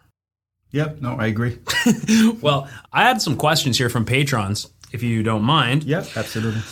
So the first one is a question says Seb, I would like to know when is it time to fight, both in the context of physical fights, but also verbal confrontations? We always talk about de escalation on the podcast, but is there a point when you need to fight back? How do you identify when you reach that point? And I guess there is no really right or wrong answers. This is sort of your opinion from someone who has, you know, martial artist and been in the force for many years. Yeah, that's an interesting question. I mean, especially when we when we speak about verbal fights, like what does that mean, right? Does that mean with the wife, or does that mean with the kids, or does that mean at the at the gas station? I assume you don't want to fight your wife physically. I think this is asking, okay, verbal confrontations could mean like like the example we used earlier. I'm in the lineup, you budge in line, mm-hmm. I say, "Hey man, the line's there you know can mm-hmm. you can you respect the system that we've set up in society? Not your wife arguing and that's like you know what? Fuck you boom punch to the face. I don't, I don't think that's what they're talking about. Let's assume stranger maybe they're trying to posture on you being physical a little bit or maybe they are verbally you know or, and or verbally threatening you. At what point do you say okay you know what I've tried to be calm. I've I've tried to de-escalate this. It's not working. I now need to be physical. At what point do you make that switch? Yeah, that's this could probably be an episode by itself. I mean, it's a vast question. Like it's a huge. It's it is. I mean, it is. Honest. It's you know, are we have we reached a point where you're you're now in a situation where an assault is imminent? Like, are you going to get attacked? Are you, you know, or are you trying to go somewhere? Are you trying to, you know, tactically reposition or go or leave or, and you're being prevented from? Cause that's a completely different scenario. So I think in your question lies the answer. If you feel like you're trying to leave and this person is stopping you from leaving or you're trying to make space and they are now closing the space and they are, you know, they're clearly showing you signs of, you know, that they want to fight you could maybe have just answered your own question, right? Yeah, and that's and I apologize for this, man. I'm really trying my very best here, but ultimately what it comes down to is there are a variety of different threat cues that will be given out by somebody like pre-assault uh, pre-assaultive sort of threat cues or verbal cues or non-verbal cues and it's it's almost it's critical that humans start recognizing those and generally they're extremely poor at it. So you know, I think what we need to do, Matt, as I as I spoke earlier, is we need to potentially uh, eventually dive deep into this and Into have scenarios? Yeah, and just and just discuss, you know, some of the some of the tactical principles. You know, like having that time distance relationship and expecting another person to come out when you're having when you're speaking to another one and watching the hands because they're delivering the threat and doing those things but ultimately i will say this there has to be something majorly majorly wrong for me to entertain any sort of off-duty confrontations. Like in the policing realm if i'm to, about to arrest someone which by the way i don't do anymore so don't worry about that but I did. And when I did, there was legal grounds to do something and there was no arguing around that. So I would try to negotiate my way out, but eventually, ultimately, you're getting arrested. So that's different. But if I'm in a bank lineup and the person budged in front of me and I ask them politely and tactfully to go back to their spot and it escalates into something that's becoming way bigger, I will be the, bi- I will actually cut my losses. You'll submit. I will, cu- I will cut my losses. Yeah, and I think that's a smart idea considering it's just not worth it if it's a if it's someone who's being an asshole and they want to get into in front of you in the lineup. Maybe they're having a bad day. Maybe they've had a rough upbringing. I think it's a smart idea to submit at that point and to just like it's not, it's no reason to get into a fist fight at that point. Well, look, you also got to think like humans in general, especially this new generation humans, they don't take the two, two, three steps back and, and raise their fist and go, let's go. Like everybody is scared out there. People are stabbing each other. People are getting shot and people are thinking that that's actually not random. There's always a gang affiliation or whatever the case may be, which couldn't be further from the truth. So back in the nineties, during the biker war in, in Quebec, the Hells Angels and the Rock Machines were waging a crazy war for those of you who were born then. And if not, just research it. Uh, they would, you know, try to shoot each other with rocket launchers and club lineups and whatever. It didn't matter who they killed in the process. If you got in a road rage and and with the wrong person at the next light, you were dead meat. Period. Like one finger flick and bullets would come through your windshield or or your side window. So for me, again, you know, what is at stakes? Like, am I am I protecting my kids? and I doing certain things? That's a completely different story. If there's any way out of conflict and I can maintain continuity and perhaps, you know, either call the cops or whatever and follow from a distance and do certain things, I will be I will prefer that course of action uh, long before long before uh, actually getting into it. Right. It's almost like a risk versus reward scenario. It's like if this guy is just going to be a dick and go in front of me in the lineup, then go ahead. But if, if but if that's not what his goal is, if his goal is okay, now I need to I need to physically show you that I'm stronger than you and I'm going to attack you. At this point, you just assess the risk versus reward. You assess the the physical cues. You exhaust your options of de-escalation. You know, hey, I don't. You know, let's let's not do this right now. But if you feel like, uh, you know, maybe they're closing the distance, that's sort of when you would make a decision. Okay, my life is in danger now. It's no longer like an argument that we're trying to either win or lose or or or whatever. It's now like I'm fearing for my life now. That's when you would make you would switch gears and make a decision. Yeah, and I mean, I, I don't want to. It's again, I don't want to put into your head that you have to actually fear for your life. You may you may fear harm.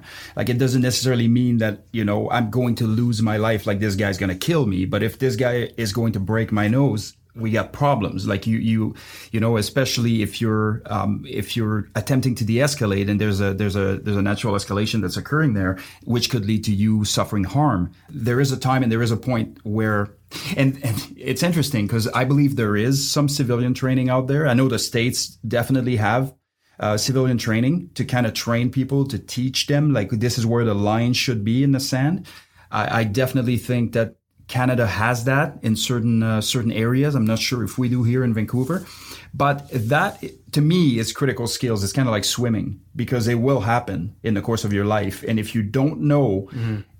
and your your natural reaction goes against some of the some of the tactical principles, you're going to end up you're going to end up paying, right?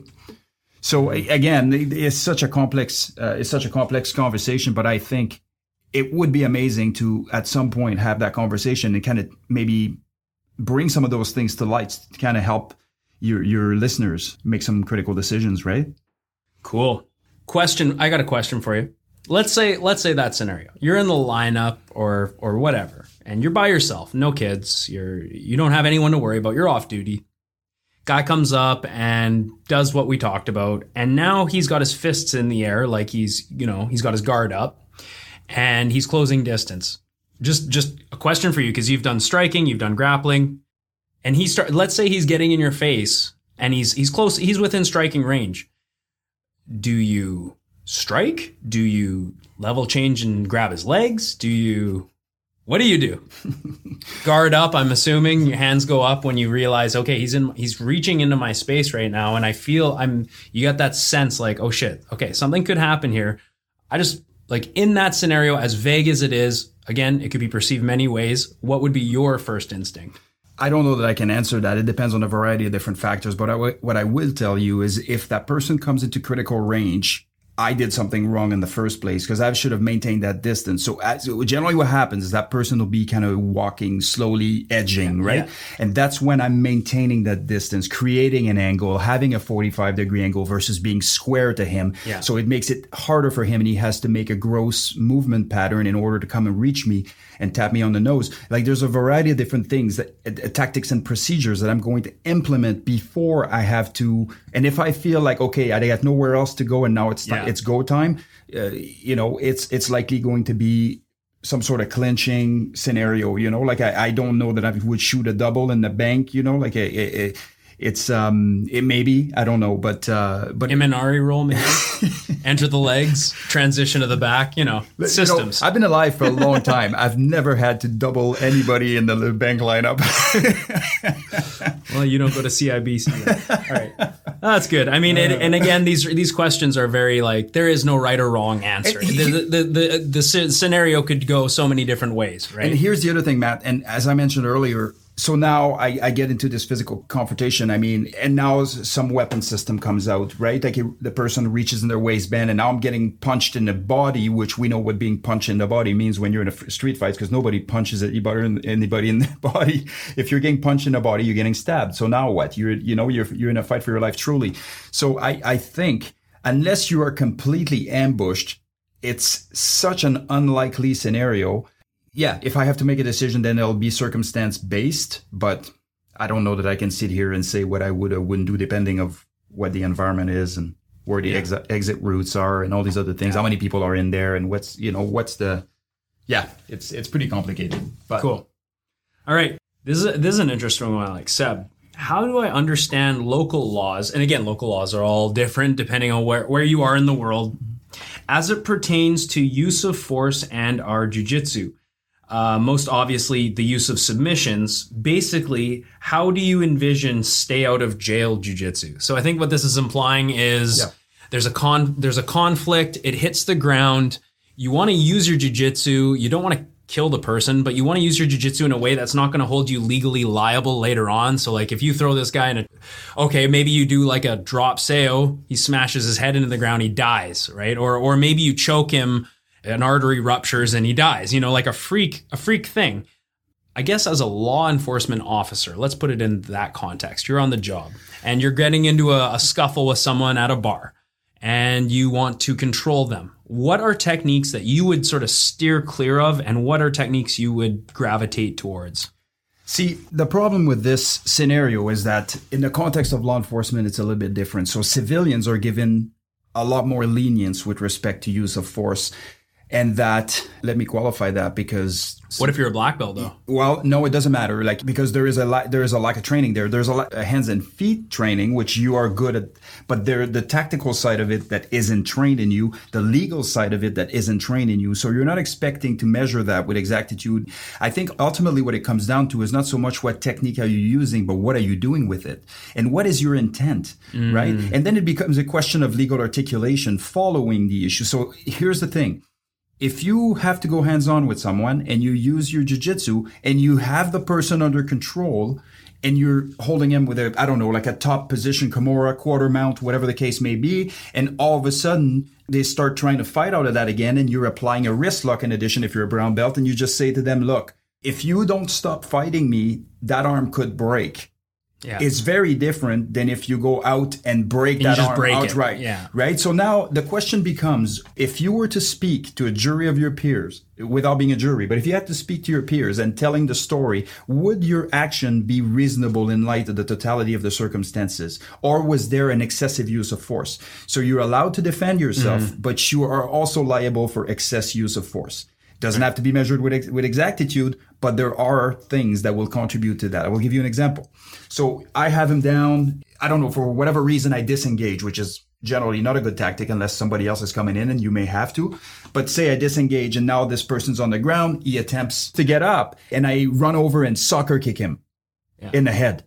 Right? That, Yeah, I that's mean, that's like basically trying to kill a guy. Exactly. I mean, you have to understand as a trained martial artist, whether you're doing striking or not, the head is, the bucket is a critical piece of equipment. And Yeah. if you shut the lights on there, you could create some major issues. So, uh, I would worry staying away from physical confrontation. But if you have to use control the way you would if you rolled with somebody and you didn't want to really hurt them, unless of course the, the circumstances dictate. So Uh, evidently, if I'm on top in a top Kimura, and again, this is where this rabbit holes can go. I'm on top in a quarter mount with my Kimura, and the second hand is not under control, and he reaches in his waistband, and now a knife is produced. Now what? Now is it reasonable to break it? Yes, it is, but it is critical that you understand your local laws.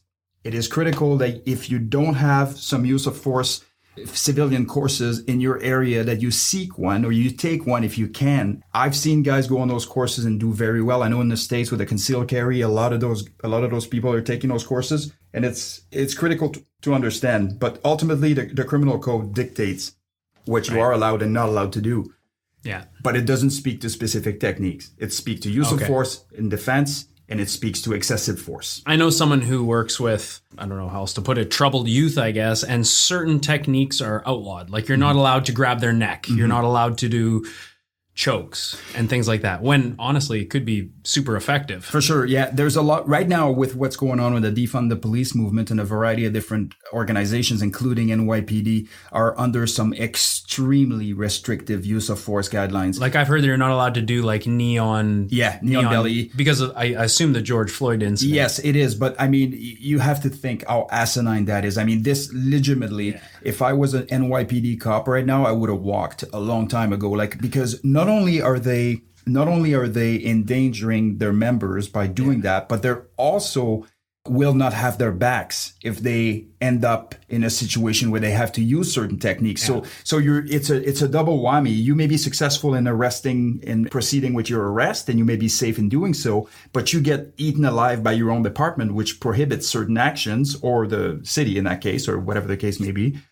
Or it, just imagine if every day I asked you to potentially put your life on the line, but I restrict the things that you do so Exactly. much that I will not have your back when you do. See you later. I've heard of that. I heard in New York they are restricting like knee on torso, knee on neck situations. Vascular neck restraint. Yeah, because because of what happened to George Floyd. And I'll say this, I think the knee on neck technique that was used is not bad, but what you what you mentioned was the intent behind it. So now he's been subdued, he's he's handcuffed and then you hold your knee on his neck for 8 minutes 45 seconds. That is where that is where I think that that is an excessive use of force. I don't think there's anything wrong with, you know, you pin a, s- uh, a suspect down, you have your knee on their torso because it's an effective way to immobilize them. It's, you know, you, they can't attack you easily and your hands become free to handcuff them. You know, maybe you, if you need other people to help you, then that's, that's whatever it is. But like, it's not necessarily the technique that was wrong. I think it was the intent behind it and just he's clearly subdued and now he's, he's saying, Hey, I can't breathe or whatever. So that's when we need to switch gears and, and be able to say, okay, like, okay, let's check on his health. Let's get someone else in here. The best way to put it, Matt, is we have a professional responsibility of care. Like I don't care what we just dealt with. Some of our guys were in in shootings and they were being shot at and shot back and, and hit a, a suspect multiple times. And as soon as it happens and that person is down, the, the weapons are sling are slung and the guys are out. The medics are out with their, with their trike and their, and their tourniquets and, and they're applying life-saving care on the suspects. And they do that every single time that mm-hmm. this happened. Not that it's a regular occurrence, but when it does happen, as soon as the arrest and control is, is conducted, immediately there should be a switching gear into life-saving mode. I don't care who they are. This is an ethical issue. Yeah. It has nothing to do with your personal choice or liking or not liking someone.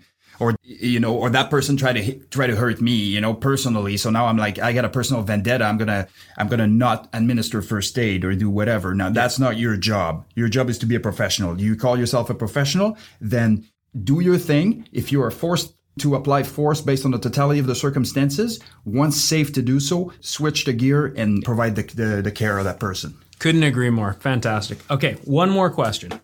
Seb, are you familiar with Ken Murray? He's a Canadian violence researcher and the Force Science Institute. If so, what are your thoughts on building high quality reality based self defense scenarios? And where can we fit this? Where can we fit BJJ into this paradigm?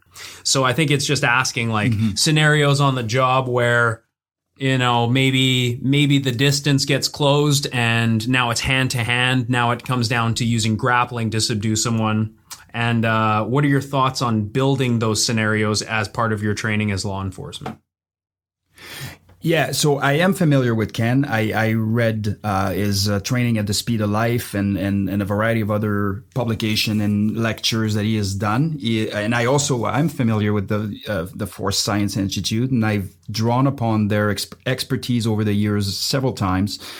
Um, and yes, uh, amazing work and outstanding work supporting the law enforcement community and making us professional uh, on the part of these guys. What I would say to this is what I did with my team. So essentially it goes through building blocks, right? So I'm imparting the skills first as far as the BJJ is concerned, and I continue rolling my regular scenario-based training with relation to, you know, the, the rest of the tools that we use and the tactics and procedures that we use. But what I would do is I would fill what I call mental void uh, in areas where so Matt is is what it, Matt is speaking about is for example now somebody has closed the distance. Well, there are always ways where somebody could close the distance on you in a variety of setup and the scenarios, but the the best way to do it is to actually actually stage it in your scenario. So what I used to do with my guys is I would bring them say in a in a bathroom stall. And then I would somehow grab one of them, pause the scenario, take his pistol, put it on the ground, put some fake blood like FX bloods in their hands, and then I would have them go hands on with a suspect that had maybe an edged weapon or maybe he didn't have any or maybe so now what would happen is they would actually be parachuted in a scenario where some of those techniques would go and we would you know do our best to mitigate the risk and have some mats, uh, you know, around so they wouldn't wouldn't fall on the toilet. And we have some spotters to protect them if they started flying everywhere. But ultimately, it got ugly. Like we got them to really tussle, and uh, and and we do it in open air movements outside a stronghold. You know, they're approaching an entry point. Next thing you know. Some panicked um, custodian or whatever comes out and, and and jumps one of the guys and and we let him deal with it. So we tell the other guys, you are not in play. So just it's just like reinforcing the worst case scenarios because in reality, there would always be someone nearby or almost always. Uh, and, and our guys would be going hands on with that person to assist. But I think the key here is to try to replicate these scenario where where using your the skills that you acquired through your regular hands and feet training or your BJJ training and do so in a semi-sterile environment with some added stimuli and more realism.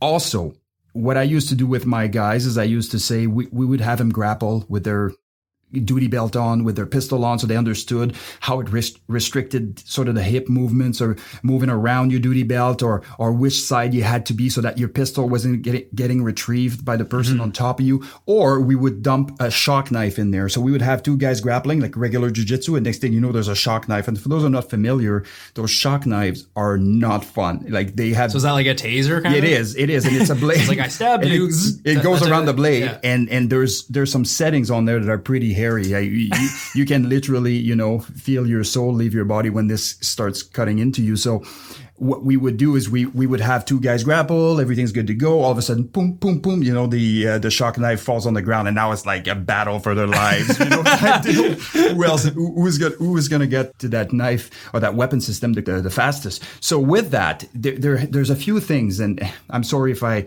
kind of go all over the place, but there's a few things that are to, to be considered. A, you need to have you need to have like your agency's support in order to uh, carry on th- those types of training. So there has there has to be an understanding that you know injuries may occur, and that's just a that's just a reality of training.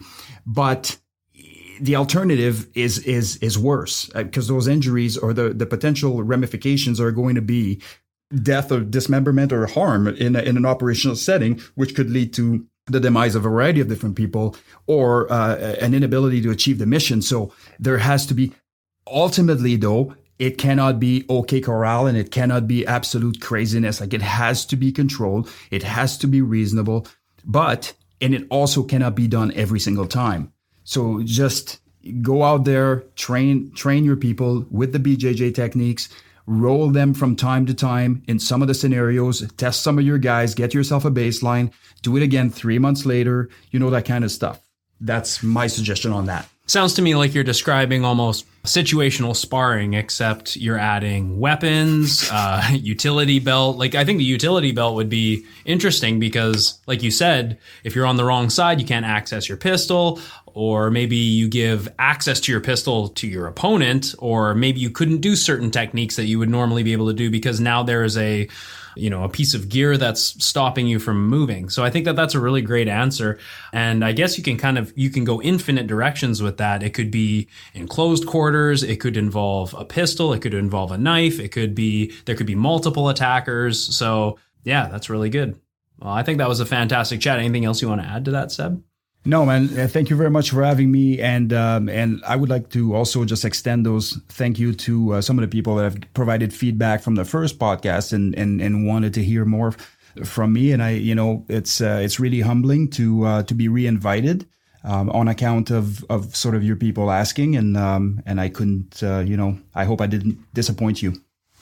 Yeah, and uh, you know, we did have a lot of stuff that we actually couldn't speak about today, so probably going to do a second part with Sebastian. Um, you know, we did go down some rabbit holes today, which is the norm for podcasts.